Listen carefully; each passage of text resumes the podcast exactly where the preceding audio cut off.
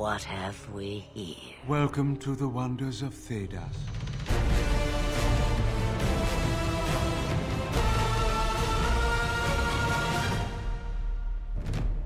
Welcome to the Wonders of Thedas podcast, your one stop shop for all your Dragon Age role playing game needs. My name is Ren. And I'm Jessica. Welcome back to the show. Today, what we're going to be we're going to be doing a lot of questions today, a lot of weird questions, questions that the rulebook is not very good at answering, and that's precisely the point why we're trying to answer them. There is no such thing as a rulebook that can cover every scenario, so we're going to try and cover some of the ones that get a little bit sticky. That's correct. Um, let's see. We got no news this week in Thedas. Uh, let's at least not yet. We're No. keeping our ears to the ground. Um, well, we will point out it's not necessarily Dragon Age news, but Green Ronin um, did post its uh, New Year resolution, and I think I think we touched on it last episode a bit about how there's no news for Dragon Age just yet. Yeah, because the licensing takes Mm-hmm. it takes so long. Stuff takes time, so we should be hopefully hearing something um, in maybe June or July, but we'll keep you guys posted. Should be fun. All right, and uh, codexes are fun. So why don't we open our books? Uh, Let's see. Why don't we uh, go ahead and consult that codex? Sounds good. You can ask me questions if you like. I'm not sure why you'd want to, but Oh, good. Thank you. I'm going to regret this, aren't I? Welcome to the codex. We've got a couple of questions. We got only got a couple questions today um, because we we're reserving a lot of those questions for the main topic. Um, but the first one comes from our habitual question asker, Parsival, on the Green Ronin forums. Thank you again, Parsival. Not sure what we would do if you didn't uh, put one in every every Yeah. couple weeks. At least like a fourth of our content tends to come from Parsival. It feels. Yeah, I mean, no problem with that. Yeah. Keep sending us questions. Thank you, Parsival. We appreciate it. So, Parsival, your question, and I uh, do quote it uh, mostly in full. Um, I'd be very interested to hear your thoughts on the level at which you think warriors should be free to gain access to heavy mail armor. I suppose the question of appropriate loot and treasures tie into this, but a GM can always limit access to armor if they wish, even if the PCs have the cash. Do heavy mail does heavy mail have the potential to unbalance combat encounters early on in your experience? I realize that one answer could be whatever works for you, and that I mean, that's that- the yeah. big, obvious, overarching one. Yeah. yes. But I'd like to hear the definitive opinion of your group. What is the ideal, le- least disruptive level to get heavy mail? Um, this is a good question. Yes, it is. It's one that I work a little bit less with as I am the mage in the party, so Correct. all of my armor comes from me turning my face into rocks, It's true. which is not the same. Mm-hmm. But Yeah, uh, what do you think? Um, I think uh, one one of my original thoughts was the, about this was the fact that warriors get armor training novice degree at first level, which means that they can equip mail armor at the very beginning of the game. So it is completely reasonable that players would be very eager to get their hands on heavier suits of armor to get better protection, and that should be fine because that's one of the main reasons you become a warrior. You can soak up a lot of damage. Uh, so you shouldn't keep it from them, and I'm sure you won't. But as a GM, you do have complete control over whether heavier armor is available for sale, how much it costs, how much money the PCs are getting. So, as the GM, you do you can watch very carefully how quickly the PCs get access to better armors. The warrior PCs already end uh, already start with heavy uh, heavy leather armor, and um, so if you want to limit what access PCs have to heavier armor, you can tweak things in the story or the setting uh, so that maybe the shops aren't selling them right now, or maybe the PCs aren't getting enough money for them, or maybe, I don't know, maybe there's a blight on and all the light mail armor has been bought up by this point and they need to make more. Who knows? On. Weird. Work within the constraints. but um, I think that that's uh, those are good points. I would say also that uh, fairly early on, there's a, f- there's a certain amount of uh, similarity between capabilities and power levels of all three classes, and that tends to stretch a bit as the levels increase. Yes. Along with the fact that having a very high armor rating in low levels could very easily be game breaking. It could be. Like our our um warrior right now has an armor rating of 12 and if she had had that at level 1 nothing would have happened Right. we would have just steamrollered everything She would have just kind of gently pushed into every encounter, pushing them into the walls until she got to pummel them. Exactly. But uh, at this level, you know, as the levels progress, that becomes a bigger part of why you want to play a warrior. Yes. Because rogues can do as much and even more damage than a warrior does. Warriors are not necessarily the best damage output. They can take a hit. At is a big part of it. Yes. Warriors are very good at taking the hits. And at early levels, especially if you're doing like two handed weapons, you can get some pretty sweet damage output. Mm-hmm. Um, but later on, Rogues, are probably going to outstrip you there. rogues uh, later on rogues In a start lot of getting ways. more options to outstrip you. Um, But they're But- never going to be able to take a hit like a warrior in heavy metal. correct. So, So um, it's like a balance between It is. not uh, you don't want to take away from them the sort of big boon that comes one of the big major parts of being their class, Mm-hmm. but you also don't want them to literally just you know whistle and walk through your uh, worst combats. yes, you don't. So, um, and I mean, I guess unless you do, in which case, whatever yeah, works for you. Go for it. I mean, sure. Um, but possible suggestion from us here on the podcast: uh, level three is probably a good time to wait for the warriors to get light mail because that I believe is about five armor rating, which is pretty sweet.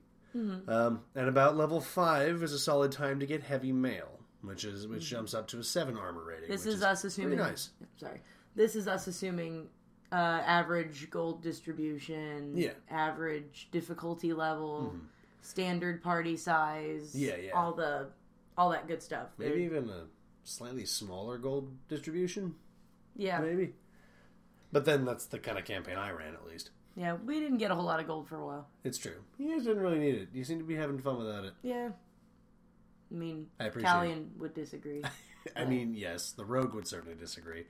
Um, but there is a uh, um, a consideration that I would put up for that is that if the PC, especially like really early on, or even at like level three or five, decided to take the journeyman degree of armor training, they journeyman of armor uh, journeyman degree of armor training grants them access to plate armors. Uh, they may want to get some access to plate armors because they put uh, time in to get the talent. That is a Um, good point. So, um, level 7 could be a good time to get light plate if you want to continue on the track we're going, but it's also quite likely that by that point they might have saved up enough money to get heavy plate. Yeah. I'd say that things change a lot if you've got a, a person who really wants their character to be focused around armor. Yes. that's when you want to start pushing some of these numbers forward. Mm-hmm. Because if they're going to take that journeyman degree of armor training, they should be getting the benefit of it. Yes. And they should be getting it as soon as possible. It shouldn't completely destroy balance if arm if uh, heavy armors come in earlier, um, because as the GM you can control how tough the enemies and hazards are. You can make them get their money's worth out of that heavy mail, and they've got a mob of angry darkspawn chipping away at their health. Also, penetrating damage. If Oh, yeah. it's getting a little bad, you can always just throw some penetrating damage at your warrior, and that armor's not going to help too much. Oh yeah, there are plenty of options to get some penetrating damage in there. Um, but you should be careful that, especially if the uh, warrior does start getting ar- uh, heavy armor real quick, um, they may start taking a bit of the spotlight from the other characters. So if the player, if the other players get some heavy armor, maybe throw a bone to the mages and the rogues. Get the rogues some nice daggers, or um, get the uh, mage a nice staff or something. Give them a little boost. There's not and- a whole lot in the way of equipment that really helps mages until you get into the nigh artifact level stuff. Right. Well, hopefully with some of our item conversions.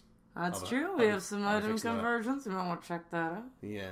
Uh, later on, I'll be uh, trying to convert the uh, Dragon Age Origins staves, so there'll be some low-level staves that the PCs can get a hold of. Nice. That was one thing that always made me a little Hmm. bit sad as I was leveling up. is That everybody else is starting to get these low level magic items, and I'm like, I have a stick. Of course, you also It's a got- nice stick. It is a nice stick. You've also got magic. You I mean, did. I, I am a magic. we- I'm a magic weapon, but you also did incidentally pulp up a couple people with that stick. okay. When you roll three sixes, you roll three sixes, and that's all I have to say about that. it was pretty cool. Yeah.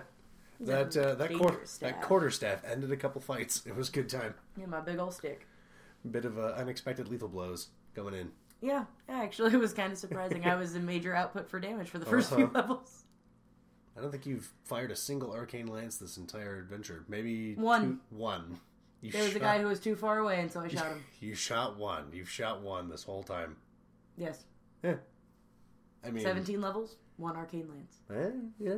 You got your money's Maybe worth. two. It might be two or three actually. You got your money's worth out of that heal spell. Yes. which I'm sure that the warrior, who even though she got some decent armor early on, was very much appreciating. yes. That's teamwork. Do it. So, um, Thank So- you for the question. thank you for the question again, Parsival. We always appreciate it. We look forward to your next one. yep. Yay! Yay. Thank you, Parsival. Regular contributor. Woo! We're looking for more of you. Come on in. Let's see. We're we're we're, we're We'll fun. glad to have you. We're nice. We'll talk you up. It'll be neat. We're cool. We're hip. Um, That's what we are. Uh, so next question we have comes from I believe it is Kill or Keel Heard through who uh, contacted us through our email.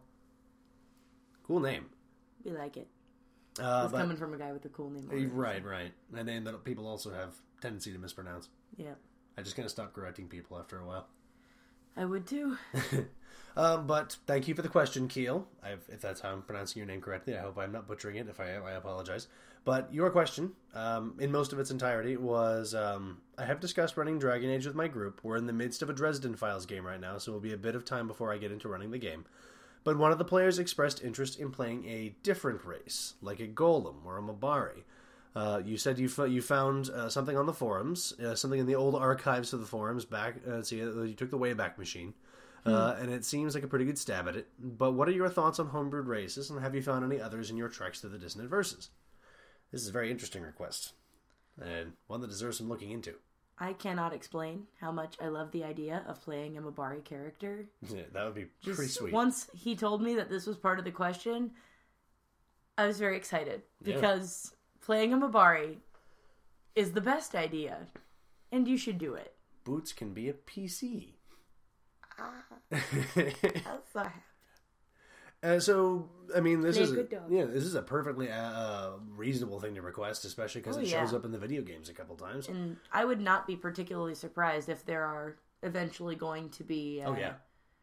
uh, like add-ons to the game and such. Do you think in Faces of Thedas they will stat dog? they better stat dog? Dog has a face. Green Ronin, part of Thedas. Green Ronin, we just want you guys to know, no pressure or nothing. no, We'll just be real sad if dog's not there. please stat the dog. Don't forget the dog. We love the dog. So, uh, anyway, Dragon Age RPG usually sticks, and even the video games, usually stick to the core four races of the setting humans, elves, dwarves, and Qunari. These are the expected races for the game, but Dragon Age heroes have come from so many other places. Uh, Shale and Dog are two very special companions from Dragon Age Origins, and neither really fits into the standard formula for character creation, so That's they, true. they deserve a special look. Uh, like the video games, these characters will probably need to have their own mechanics to make playing them feel special and worthwhile. Shale and Dog get a lot of abilities that other party members do not. There's Dog. another major difficulty with playing a Mabari in that you will not be able to speak to your party. It's because true. You are in fact a dog. It is very true.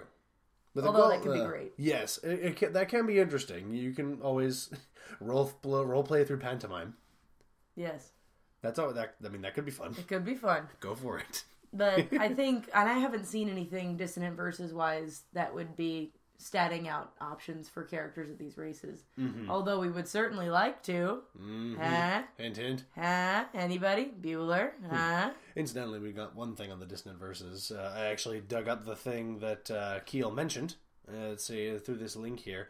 It is actually um, something that will show up in our Dissonant Verses. Rules for possibly statting out golems. Oh, neat.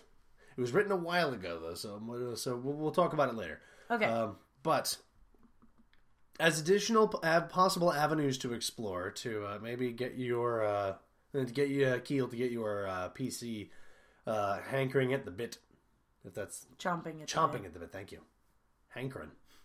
I'm hankering for a chomping. Just, just maybe don't do that.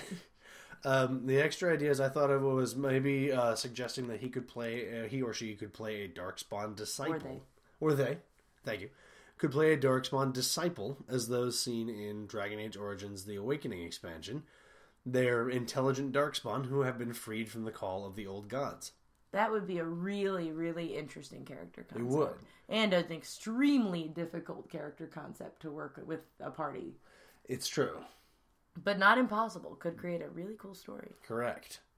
Um, if you've played Awakening, you'll know what we're talking about. Um, and if you don't, you should be highly recommended. It's a dang good expansion for a dang good game. It's true. Um, but but uh, playing a darkspawn, even one that has its own free will because it has given up the call of the old gods, does carry with it some interesting things because darkspawn are they have interesting thought processes. In that they've become a bit warped. Yes. even though they can't even though these disciples can make their own decisions, they do make some odd ones.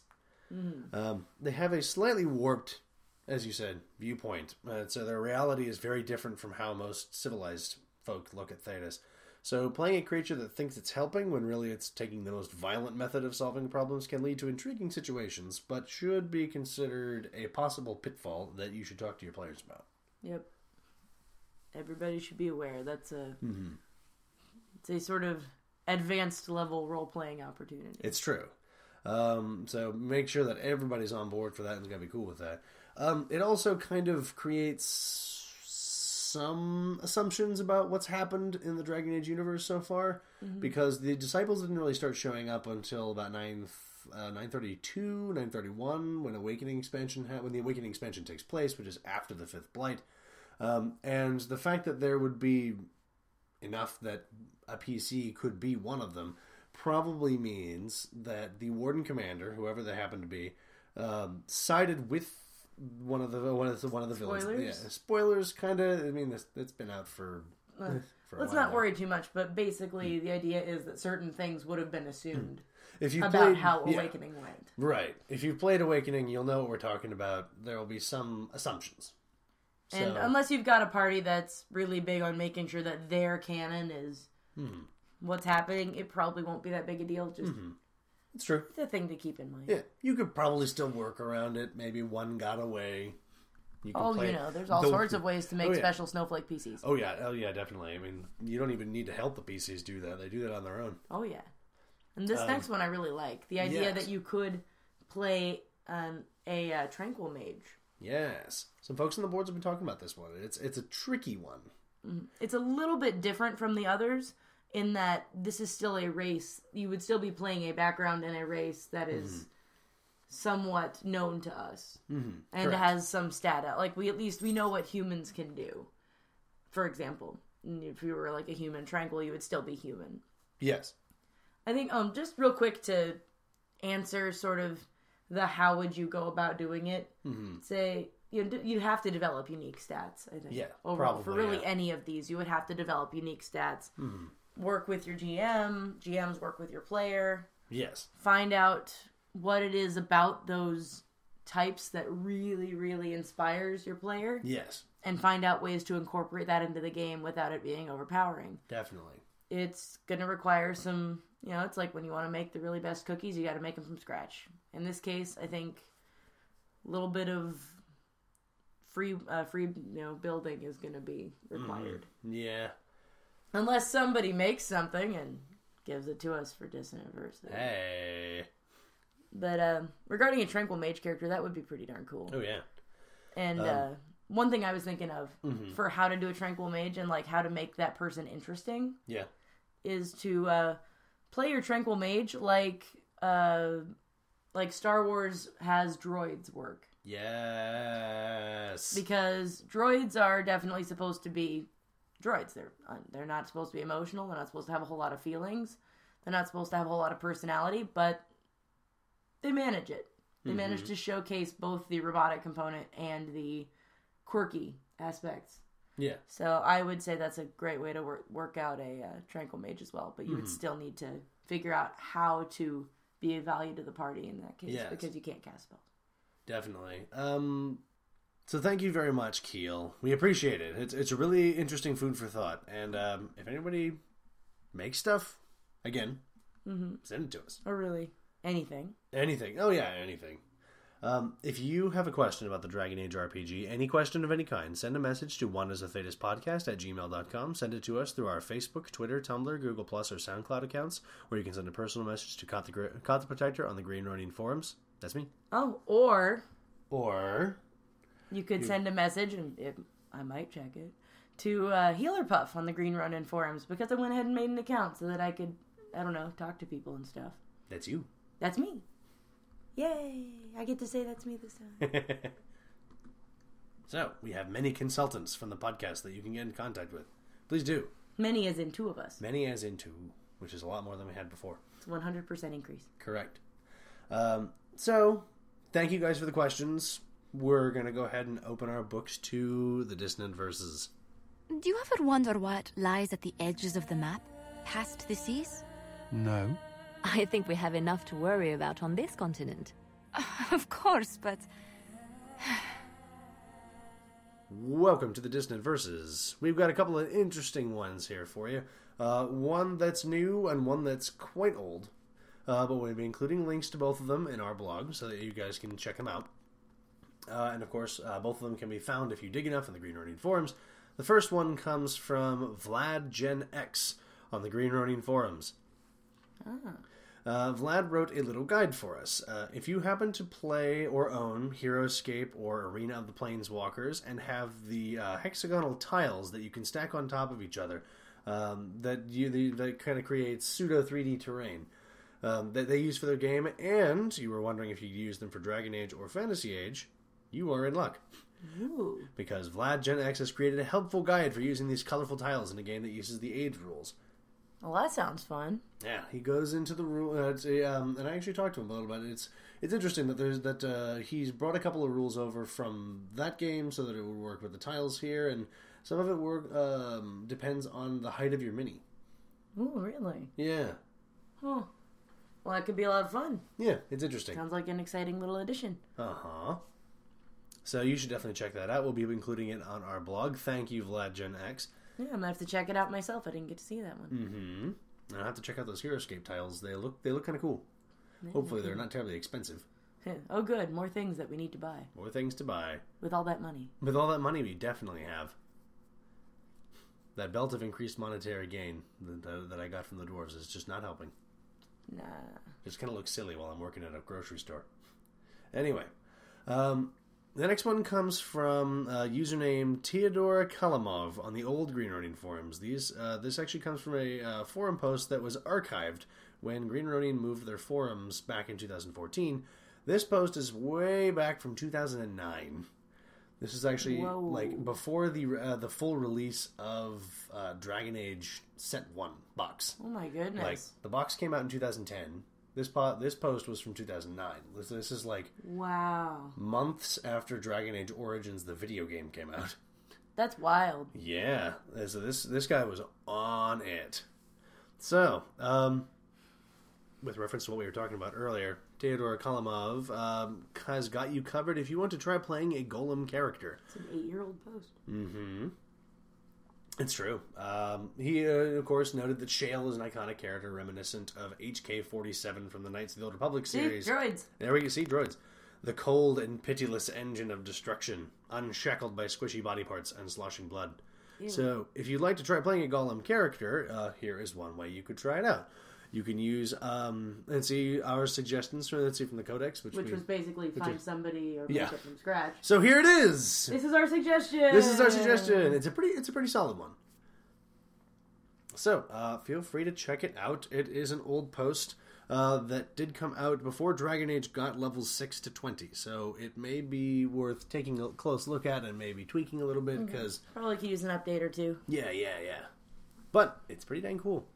That's pretty great. Thank you, Mm-hmm. uh, Theodore. Theodore. Uh, I tried to get into contact with Te- uh, Theodore Kalamov, and I uh, couldn't. His account got moved over from the old forums, but he posted way back in like 2009. I wasn't sure if he was even still on or not. Um, Theodore, if you happen to be listening, thank you so much. I hope I did not overstep my bounds by finding this. Um, and if you've got anything else you'd like to share with us, please feel free.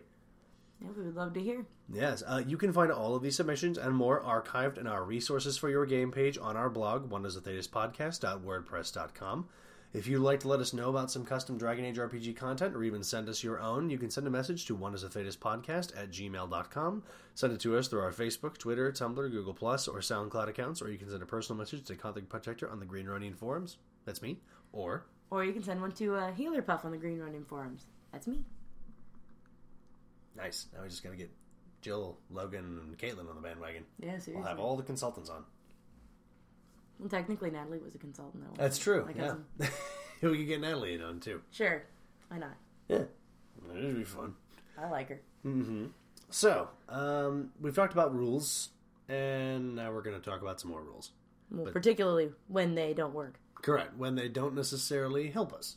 So, uh, but we're going to help you to help them to help. Anyway, this is our main topic. Yeah. Is it fate or chance? I can never decide.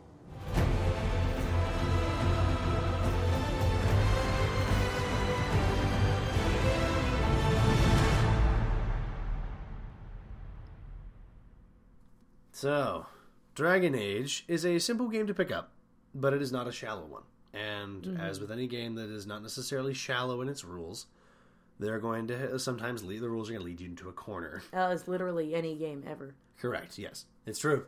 I mean, you can find corner cases in things like Monopoly. Candyland. You probably find a corner case in Candyland. Yeah, probably. Candyland has some obnoxious. Uh, I'm not going to talk about Candyland.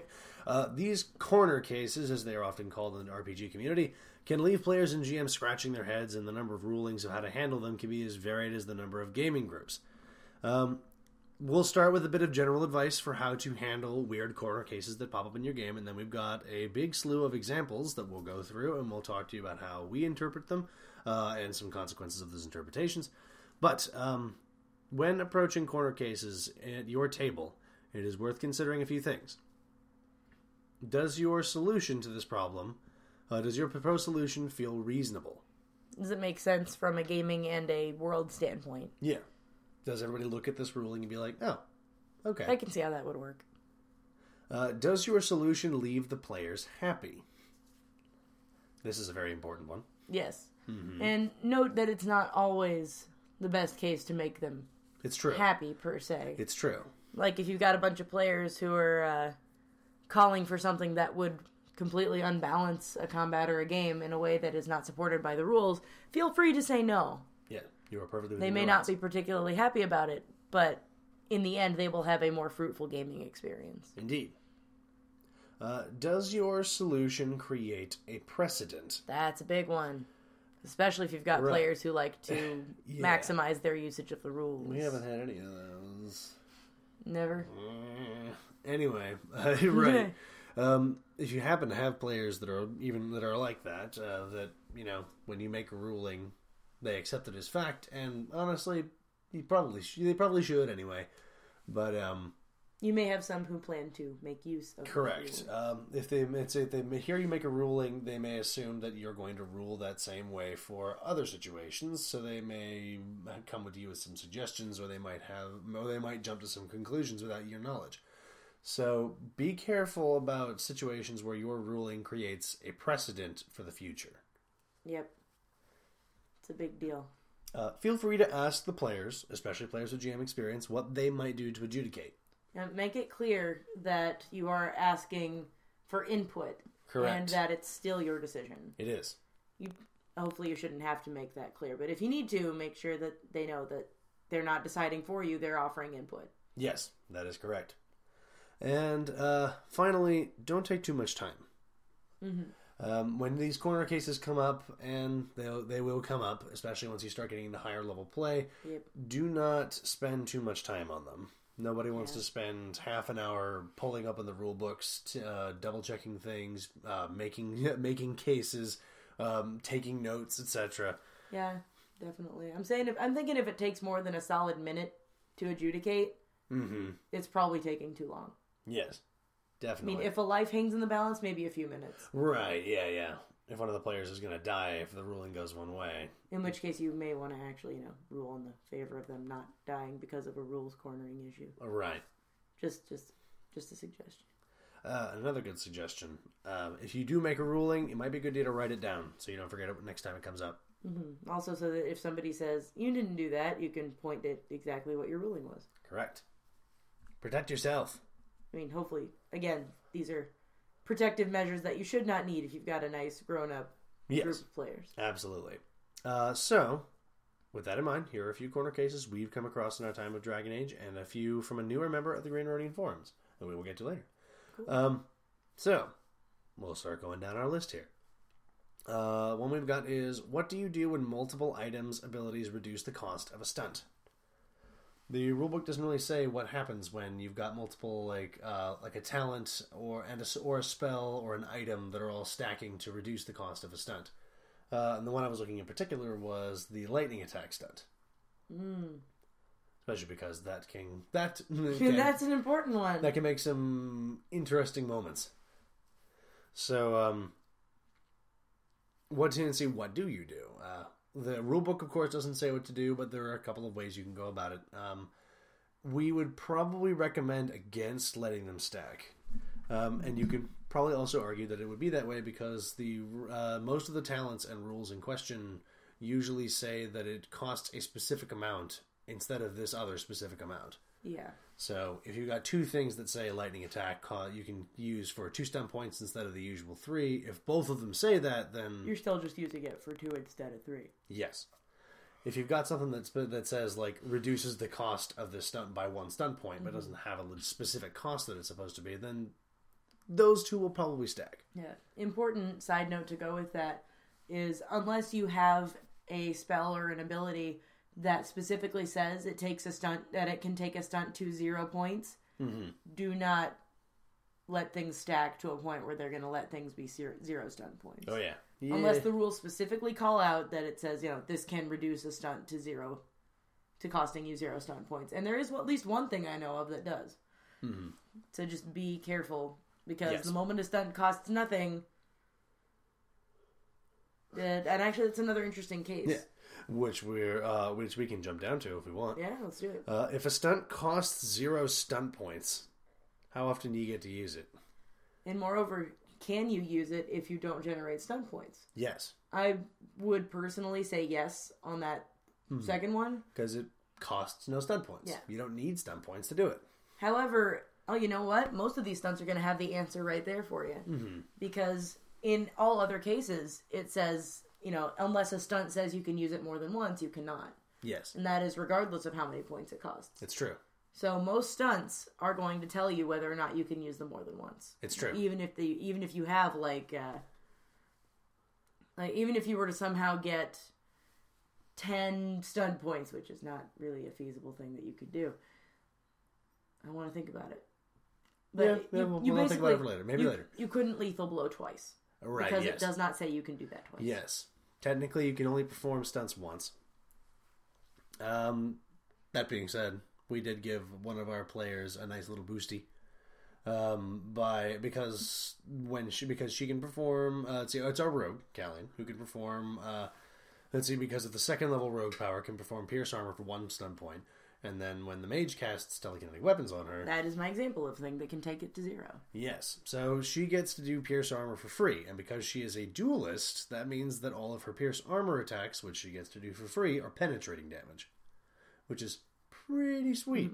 Well, even then, she's I think only using pierce armor once per Is she? round I don't think she's been using because it she can once per only round. attack once per round.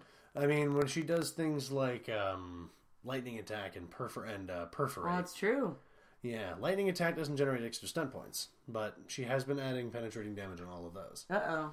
Um, I think we did rule it a while ago that that's how it's going to be. I think I intend to carry it out to the end, um, the end of the campaign, and It's we're keeping us alive. right. We're making it work for us, honestly, uh, and um, but I think with future campaigns, I will probably not let that ruling fly.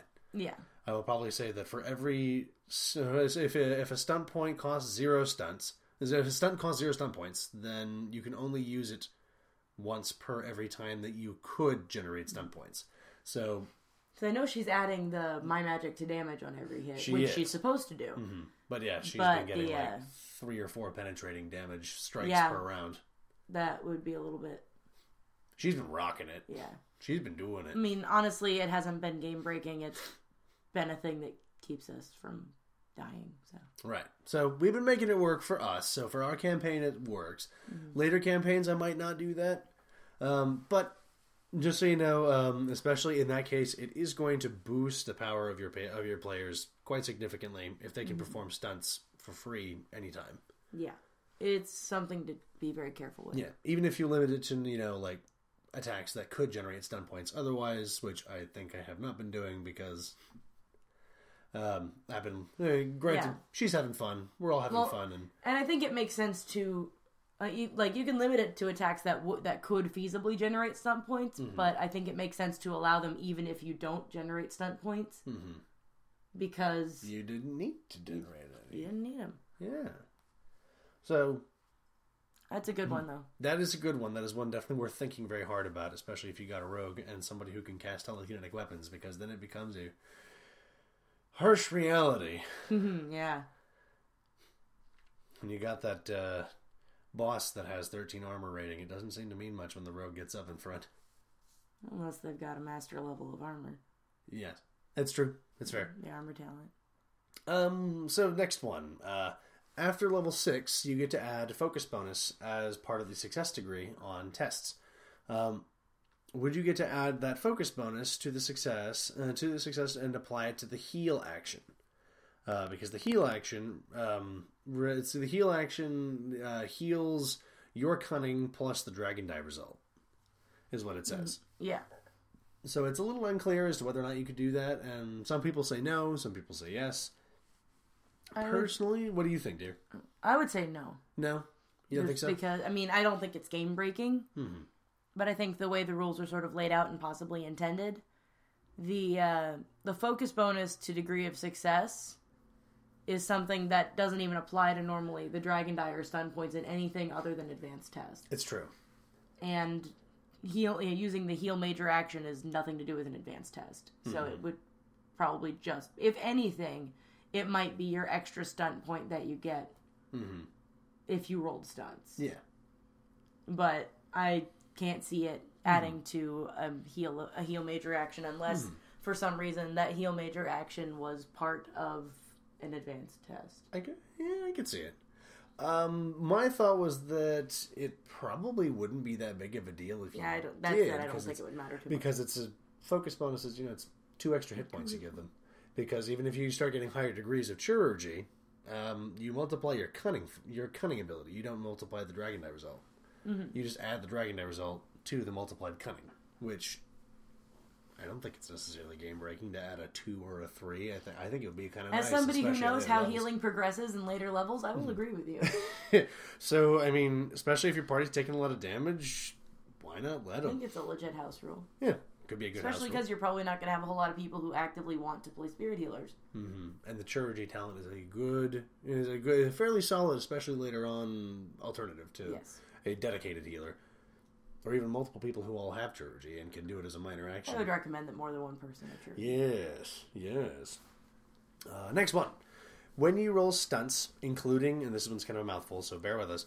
When you roll stunts including a lightning attack or a dual strike can you choose which target is subject to further stunt effects? Same goes for fast casting. For example if you lightning attack two targets but you also get a take a knockdown stun does this stunt affect the original target that you rolled the stunt points against or can you use it on the secondary target from lightning attack Uh, the rules aren't terribly clear. Maybe they kind of push towards, you know, you were focusing on this guy before, so the stunts are going to them, but it's kind of difficult. I would say, like, the rule stickler in me would probably say no. so this would also apply to like uh, fast casting if you like cast an. Like, arcane you bolt one person. You can't then- make the next spell puissant just because. right. Yeah. Well, Puissant. puissant. But yeah, it was the like because the next spell that you cast, could you make it mighty, Mm-hmm. or would you have to? Would you be stuck with making the first spell that you cast have the mighty have the mighty spells t- uh, stunt applied to it?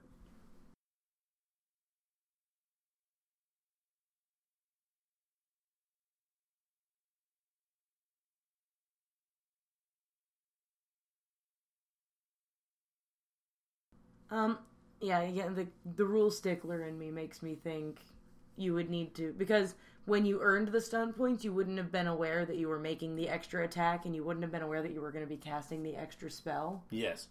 So it uh, it makes it difficult for me to justify Mm-hmm. logically that you would be able to use those stun points that you earned Mm-hmm. on something you didn't know you were going to be able to do.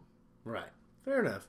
However, as a you know as sort of a game construct, it doesn't seem particularly game breaking either. No. And in fact, I, I like the versatility that it Yeah, adds. it's kind of So, fun. Like if I'm not being all stuffy and you know rules rigid, I think it's a, not a bad thing to house rule in. but I do think it's difficult to have it make sense within the confines of the world's reality. Yes. GMs, you are of course the final adjudicators on whether or not you, the players can use the stun points in the way they uh, posit. So feel free to feel free to have the right to say no. Yep. Let's see. Uh, next question: uh, Is there an order to which your abilities increase at level up? Can you increase Constitution or Magic before gaining access to health or mana at this level? Um, as somebody who's played a lot of D and D and Pathfinder, I want to err on the side of yes Me too. because Me hit, too. hit points and such are kind of hard to come by sometimes. That's true. So I think being able to up those stats Hmm. ahead of time. Yeah, uh, the core rulebook doesn't really say that it happens in a specific order. I don't think any, eh, at least not any rulebook I've looked at, is specifically specified that it has to be in a specific order. I'm sure there are some out there, um, but I think it's perfectly within reason, you know, for the PCs to be like, you know, I want to increase my Constitution first so I get more hit points this level. Um, that's perfectly reasonable. I think that's fine. Go for it. Uh, next one. Can you use the skirmish stunt to set yourself up for lightning attacks or dual strikes? For example, maybe you were you strike somebody and you weren't close enough to that per, close enough to you got a, a lot of stun points, but there wasn't really anybody else to attack, and you kind of want to spread it out. Could you skirmish first to set yourself up for the extra attacks that you would have gotten with lightning attack or dual strike? I like that. I vote yes. Yes, I think that's yeah, I think not so. cute. I don't know why I said cute. I think it's cool. I mean, I- it could be both. We don't know. I suppose. I mean, it's your role play. yeah, exactly. It's up to you guys. Um, but I think that there's, I think there's a bit of precedent with it already because um, the level 17 warrior power is like uh, I like to call it the all-consuming swing because that's kind of what it is. It's the dual strike. When you do dual strike, you can hit two extra targets instead of one, and it says that you can skirmish to set yourself up for any of the attacks you need to make. Oh, so, that is a special ability gained by warriors It's only. right. The, the the the ability for the dual strike to hit multiple people. It says that it says that you can that it, uh, if you you know don't have any targets within range, you can skirmish to get yourself to other folks. So But it also lets you dual strike, or like is it dual strike multiple people? it's dual strike uh, dual strike two extra targets instead of one extra target, which is what dual strike Okay. normally does. Well, in that case, I think it's probably okay to let everybody be able to do the Yeah, sure. Um, they might have just you know included that as a clarification for like for By the, the possible corner case. What if I want to? Oh, what if I want to do super dual strike and there's only one person? Oh, there's only two people. Yeah. Also makes that ability more viable. Yeah, it's super cool. So I think that it's perfectly reasonable to to suggest that it makes stunts more stunty. Yeah, it's fancy. Yeah. This next one is probably going to be a bit thick. Uh, is there grappling in Dragon Age? Uh, How would it work? no. We can probably answer it nice and quick. Making a pose test. yeah. Uh, it could be like dexterity brawling or strength might versus their dexterity acrobatics, strength might, something, whatever they want to. I guess whatever they could reasonably roll against it, or whatever you could reasonably roll to perform it. When in doubt, oppose test. Yeah, when in doubt, make an ability test. It's in the core book. Check that one out. I believe it's at the beginning of chapter eight. I don't know. Yes, it should be a little sidebar that says Dragon Age in a nutshell. If you ever, ever, ever pressed for an answer, have them make an ability test. Uh, So an opposed test makes plenty of sense for grappling. Um, whether or not your GM wants to go into the finer points of grappling, like if there's a grappled condition, if there's a pinned condition, if there's a Everybody loves complicated grapple. if there's a suplex condition, who knows? Um, so that's that's definitely going to be up to the table GMs individually to adjudicate that one because that one's going to have dozens of applications, especially depending on how your PCs want to do it. Um, because that can that can get tricky very fast. Um, so maybe GMs will require that you have like the brawling focus, or maybe the maybe GMs will even require you to have like a certain degree of unarmed style, unarmed combat style talent.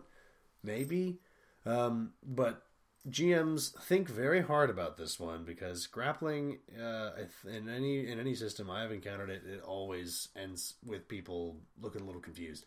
It it will get complicated quickly. I think it would be weird to not have options for it, Yes, that's true. but because I mean, it can be an important part of how you plan out what you're Oh, yeah. doing. But The players uh, want to take someone alive. Yeah, exactly.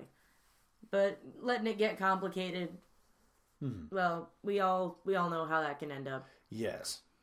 So, so keep it simple, stupid. Keep it Yep. keep it simple, quick, snappy. Make a decision right then and there, and again, keep the game going. Exactly. So the next one is one that uh, might have special significance to you. Oh yeah. I'm drinking a lot of lyrium potions. Should something other than extra mana be happening? That's an interesting question. I think that would Uh-huh. be an add, like an add-on to the campaign more Yes, than anything else. it would be an extra rule set to add to the game, and uh, the folks at uh, Bioware were actually considering adding um, something about uh, lyrium addiction to mages who were drinking ma- who were drinking too many mana potions. I would be so far gone by now. Right, they cut it out of the game because it would end up making the game too complicated, and that's Mm-hmm. and that's probably also why it's not in the tabletop game because it makes things it adds an extra layer of complication. And can actually make things harder for mage characters to Correct. if they need more really want to contribute to combat. Yes. So Because Um, you need to pretty much be down in those things like their uh, those '90s Capri Sun package. Yes. Um, so this is probably going to be more in the purview of if your care if your player character wants to tell a story about lyrium addiction, that could be a very interesting avenue to go down.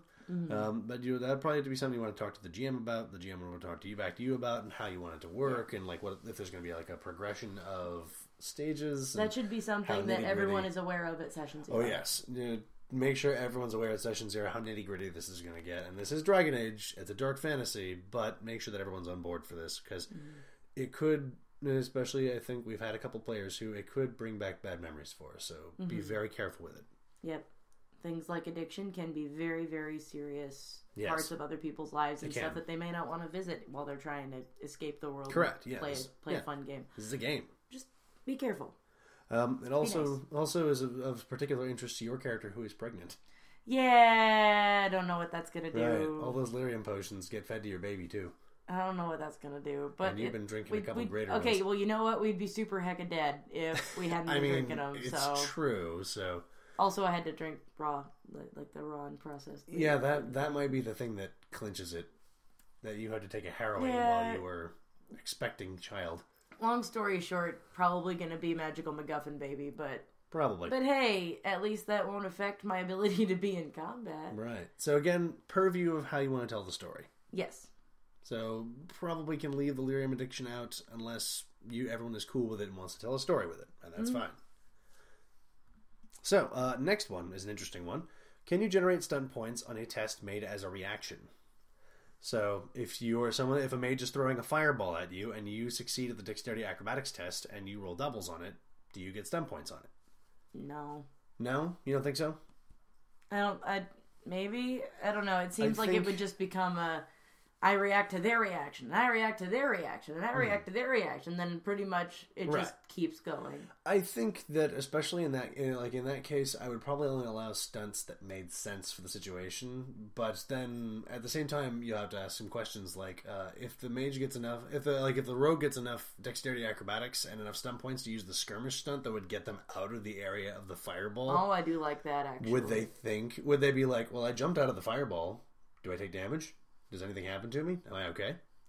Honestly, I, I like that particular case. Is the you know the rogue makes the acrobatics and Mm-hmm. happens to be like five feet away from the side edge of the inferno, or well, technically with inferno, as long as you get out before Yeah. you start your turn, you're fine. But happens to be on the side edge of the spell and can use skirmish to get out, then I would be fine with having them take no damage. I mean, that, that's pretty dang cool. Yeah, They might have, kind of like evasion. yeah, it's kind of like evasion, which is an ability rogues get anyway in the video games. Oh yeah, really? Yeah, it works a little differently. It's more like um, an all, a flat chance to avoid a hit all the time, rather than like taking half damage from. I'm sure stuff. you could build a whole extra mini system on Oh sure. reaction stunts. Hmm. Um, the the game says that technically any test that doesn't explicitly say can't generate stun points, like with how some abilities work, uh, like the lightning attack stun, the second attack can't generate stun points. It calls that out. Um, But anything that doesn't say it can't. anything that does, doesn't say it can't technically can, but the GM is also w- perfectly within their rights to say no, this does not generate stun points.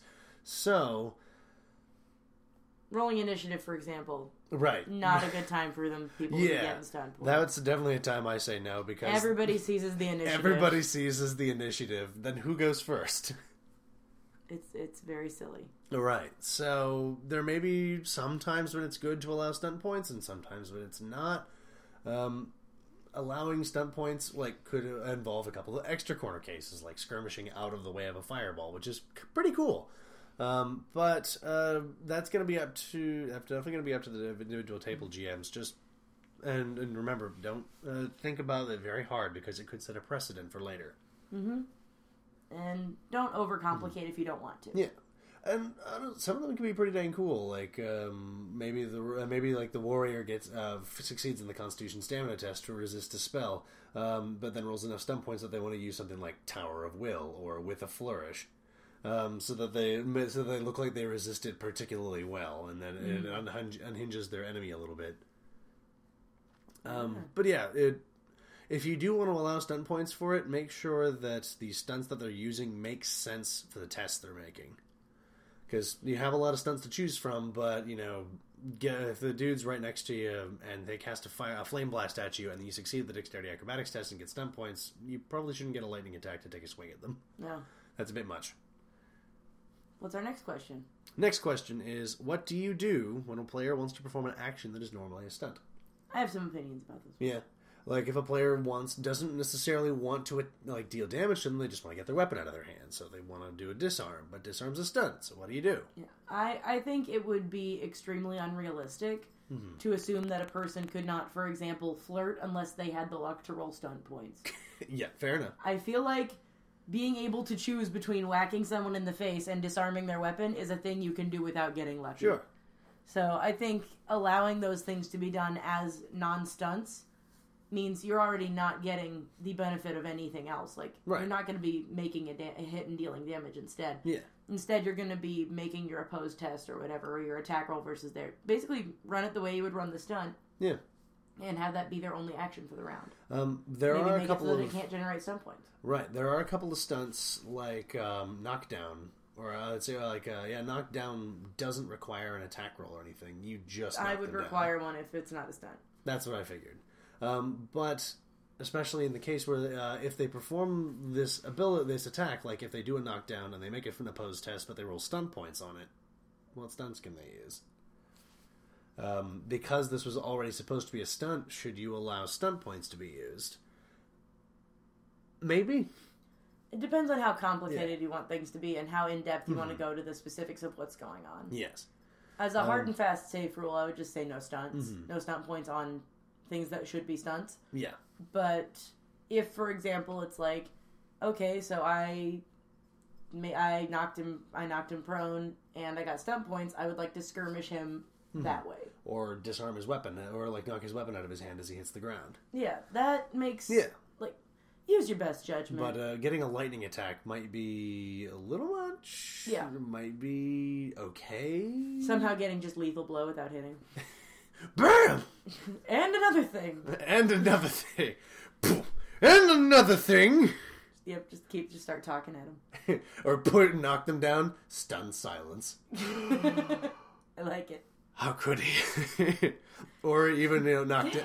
knock down and rage. Knock them down like fine. You don't want me here? I'll go. I'm done. Bye. I like it. So, within reason, you could probably allow stun points. Just stuff that makes sense with the with the um, stuff they're doing. Getting extra attacks might be a bit much, but Yeah. If you're worried about a group that's going to abuse it, no, just don't do stunt points. Yeah. That there we go. Uh, let's see. The next one is do bestowed ongoing effects keep going after the user's unconsciousness or death. Only spells or all abilities. So I imagine if somebody is grappling you and they die, then they're probably not grappling you anymore. that's fair. But I would imagine that if, for example, I put force field up on somebody and then kick the bucket, Mm-hmm. they are probably still force fielded. I think the instance where I wrote this question down was uh, when I think it was when Callian went unconscious once uh, and went to the dying state. Um, she had a couple of fighting modes active. She asked me if you know while she's in the dying state, do her modes turn off and does she have to turn them back on when she comes back to consciousness, or do they stay on? Okay. I think that's a good question, actually. Yeah, yeah. I don't know. I feel like being in those. It depends on the mode too a little bit. Right. Hard I think and it fast, was, maybe just no. You'd have to re-enter them I because think you're those not. are duelist modes. Yeah, hard and fast. I would say no. Hmm. If there's like some cool corner case reason, like if you've got a spirit healer or something that goes unconscious, but you really want this thing to ser- to work, Hmm. then you could even have the spirit take that person's body over and start doing stuff. Whoa. But you'd probably come at some sort of terrible cost, you know. Yeah, you're an abomination by that point, and whether or not the spirit could leave. Yeah, I mean you could do a whole thing with that, but other than that, hard and fast, probably just have to reactivate your stuff. Yeah, probably have to reactivate your things. I think I've been kind of kind because Callian goes down often. Poor. Callian get- went into the dying state a couple times, uh, about two combats ago, and and I didn't make her reactivate her uh, uh, abilities because she was like, "I'm up, bang, bang, bang. Oh boy, I'm back up again, bang, bang, bang. Oh man."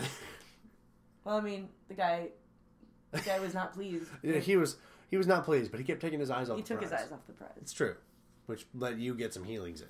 Yes. Um, that, that gets really weird when you know somebody's got like a rejuvenation spell. they're down and they're up Uh, and they're they, down. it's, they're they they make some attacks. They get punched down, and they doesn't kill them instantly because they go straight to the dying state. But then the regeneration gives them one d six hit points, which is magical healing, so they get right back up again. Yep. so as a minor action, she gets up. Major action, she attacks again. They shoot her again, and she goes back down. Then she comes back up. Yeah, But yeah, I I would say you probably need to reactivate. it it kind of makes sense. Yeah. You, you all that focus that you've built into uh, maintaining that uh, that fighting stance has been stopped by the fact that you're trying to hold your organs in. Yes. Um, but what about spells uh, that a um, what about like spell effects or that like a mage casts? Um, do they continue after death? I don't see why they wouldn't. That's what I thought. The spells are just kind of The out spells there. of yeah, you've already used the mana and made the thing happen. If it requires a concentra- like concentration, Oh, then then, yeah. it's done. Then obviously. it's done. Yeah, yeah, absolutely. All right, what's our next one? Uh, next one is if you are using a weapon that you do not possess the group for, you deal half damage. Does this half damage rule extend to class powers, spells, item bonuses to damage? Like if some like if you're like if the mage picks up a longsword, Okay. they deal half damage with it because it's not one of their weapon groups. If they cast flaming weapons on that weapon, it deals an extra d6 of damage. Does that d6 come after having the damage from the longsword, or does it, or do you have everything? I would say the that. d6 comes after because it's not based on your ability to attack with the longsword. It's based on the fact that you made fire, Right. yes. and you're very good at making fire. They're very good at making that fire. Um, and that would probably be like uh, same thing, I guess. For I'm not sure where I was going with class powers, I but I'm sure there either. I'm sure there is somewhere in there. But um, also there was kind of like the um, if an item's got masterwork bonuses to damage, like That it's would probably get three to damage. because it's more about the item that you're using instead of the spell that you put on it. That makes sense. So if it's more fo- so the uh, you're more we're more focusing on the not your non proficiency with the item as opposed to um, Stuff you did to the item, yes. So if you cast telekinetic weapons on the item, you probably still deal half damage with the item. and then you add your magic. But then you add your magic damage anyway. so who cares? Yeah. I think that sounds reasonable. Yep. Some GMs may not agree, and that's perfectly fine, but we think it's reasonable. Yeah. Gives you a little extra boosty. And that's why you're here, right? To hear what we think. Yeah. That's here. We're full of something. Uh, what happens when a flying creature is hit with the knockdown stunt? There's not really. I didn't really see anything in the core book. I might be completely wrong. I might have missed something entirely, but I'm pretty sure because they can't be knocked prone, does anything happen? Uh, I they are immune to prone being knocked prone, right? I think so. I remember having a problem with that and having uh, mind blast not work on some blight owl thing. Gotcha. That might have yeah, that might have been the thing, uh, because they're not on the ground, but you can't really knock them off the ground. Right. But then, if uh, some some folks may say that the knockdown, you know, knocks them out of their flight, or maybe makes them lose a bit of altitude. Uh, it depends on what's causing yeah. the knockdown, and hmm it's it would be nice if uh, mind blast actually, you know, did something to that effect, or maybe made them lose some altitude, or hmm just smished them into the ground a little bit. Yes, I mean, you know, that could be fun. But then, of course, that's an extra thing: is uh, how much falling damage do they take?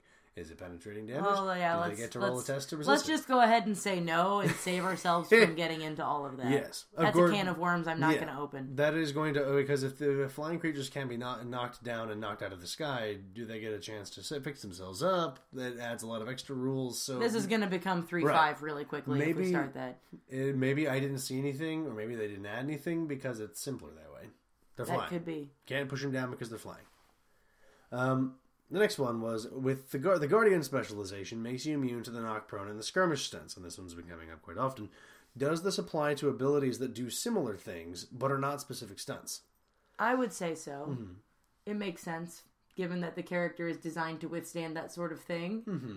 Just because that's somebody doesn't call it a skirmish or call it a knock Mm-hmm. a knock prone, if it's doing the same thing, the person should probably still be immune. Yeah, that's what I thought too.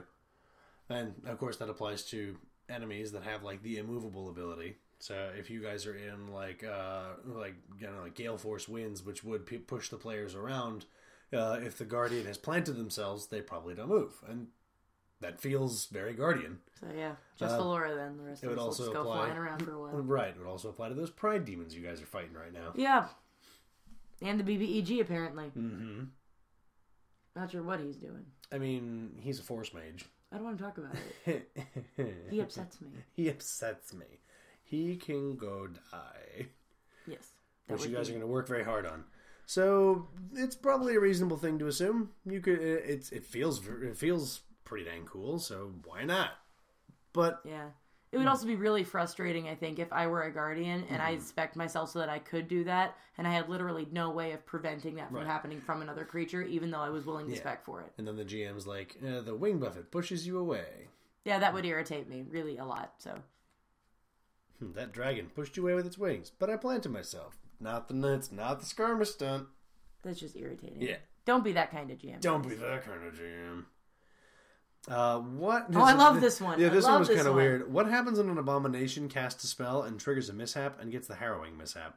I, I have no answer for this. I'm just really, really very kind of tickled by the Hmm. Possibilities that this presents. There's there's kind of already a demon in there, so Is there a new demon? right. I mean, it could be. Does the demon cool. get kicked? Ooh, is it like the one chance that they get to kick the demon out? Yeah, because there's two demons fighting, and neither of them are completely in control of the body, and the mage can get away. Oh, that's I think that's an entirely GM call. yeah. Um, it implies also a lot of things about the world. There's really, as far as Dragon Age canon is concerned, there's only one way to actually unpossess somebody. I think it's just the Litany of Adralla, right? I think so. Yeah, and even then, the litany of Adralla only prevents them from possessing. I think once they are possessed, it's too late to use the litany of Adralla. Yeah. Well, um, there, there's some. I think the litany has been used on things that are. I don't know. I think there's at least like one or two ways in existence that can do that. Mm-hmm. But this could be a really fun thing to add to your world because it's so unlikely. It's true. Like, say your PC ends up becoming an abomination, and the abomination casts a spell at its friends and has a mishap and triggers a harrowing mishap. If that abomination fails, maybe have your PC make a willpower self discipline at their original score, and if they maybe have an opposed test, and if your PC beats it and maybe even one other demon, maybe your PC gets their body back. Gets their body back. Maybe they have to contend with two demons at that point, but you know that's kind of fun. Yeah, I mean, I think that could add, a, add to some really interesting circumstances. I was just trying to cast rock armor, and then these demons appeared. What happened? Uh, I like it. And the players are like, "What'd you do?" I don't know. Don't know. Um, next, um, we actually got a couple of these from uh, a Green for, uh, Green Ronin forum poster. Uh, one of the newer folks who's come on recently, PNP Gamer. Thank you, PNP Gamer. Thank you muchly. We, bar- we borrowed a couple of these. Um, and these were some good questions that folks have already talked about on the boards, but we'll add our thoughts here. Um, first one was Can a PC stack talent effects, i.e., use a two handed spear? Can he gain benefits of both two hander style and pole weapon style? If so, what talents do stack with each other, and what type of gear gives bonuses to each talent? It's an interesting one. Um, uh, are there any weapons that actually count as being in two groups? Um, you could. I th- uh, I was thinking uh, it's um because a two-handed spear or a glaive, you technically wield them with two hands. Yeah, but what So- style does it count as? It would count. Uh, it's. I mean, it's part of the pole weapon group. um, but it is a two-handed weapon. So you could argue that you could use pole style, pole weapon style, and two weapon, two-handed weapon style at the same time. Mm. Kind of like how you could use um, dual weapon style and unarmed style. I don't know. No, It seems a little off. I think there's a reason why they're specifically given their own style because there's really no such thing as a pull like a reach pole weapon that you don't have to wield with two hands. It's true. Unless you've got a very specific feat that just came out in a very different game. Yes. But it's it seems a bit like uh I don't think it would work. I feel like No. that's trying to get too many benefits out of because two-hander style is also just a different way. If you're looking at it from a logic standpoint, it's a different way of fighting than pole arm style. It's true. Because a pole arm is very different than say a great sword. It's true. Or a great axe. Yeah, a or any of the other two-hander. Yeah. Anything that's a Zweihander is going to be something that you're using to. Mm-hmm. Pole weapons Smash, are definitely a a very different kind of fighting style. It's true. I think if there is a weapon, Mm-hmm. if if they come out with a weapon that says it is part of the two hand style and the pole weapon style, Mm-hmm. then yes. But otherwise, they I think they put the weapons in specific groups for a reason. Hmm. I thought it wouldn't uh, unbalance the game that much, especially if the players put six of their talent levels into becoming like a master in both styles. I think it could because of the next question. The next question. Uh, yes, and then that was actually something that uh, we wanted to talk about too. And I personally didn't think that it was that, and I thought this one could be handled relatively easily. Uh, what if the spear has superior qualities and increases talent level by one? Does the increase happen to both talents or only one? See, this I think is something that could be avoided just by sticking to the rules as they are standard. It doesn't really say that you can't use them in two weapon groups, especially because you've got two. Like if you're using dual weapon style and unarmed style, you got two hands. Could you not do a weapon with them? I think that starts to make more rules complications. Hmm. I think brawling kind of implies that you may even be, you know, I think you can get can't you get more than one attack with brawling? Uh, not with the unarmed style talent on its own. Okay. That may just be a limitation of the game simply because it doesn't Hmm. have rules for long lots of details. I think I thought it could that it avoids a cool certain amount of unbalance as well. Yeah, I thought it could be pretty cool and uh, make Yeah, some, well, make some good partial like, to synergy. warriors. I mean, I like warriors. Warriors are fun. Rogues can get some out of this too. Rogues don't need any more. I mean, rogues rogues could get some out of this too. Could be fun. You don't know. I don't know. I think you know GMs do you know should always pick what they think is going to feel right at their table. Hmm. If it were me, I probably would not allow it. Okay, But fair. I'm not a GM, so it really doesn't matter. right.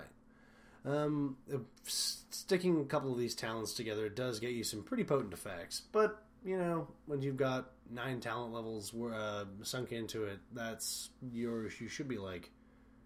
If you got if you got so if you got six talent levels, you're going to be probably at least twelve level before, or eleventh level before you got that. Sorry, I just I just found dried Play-Doh in my hair.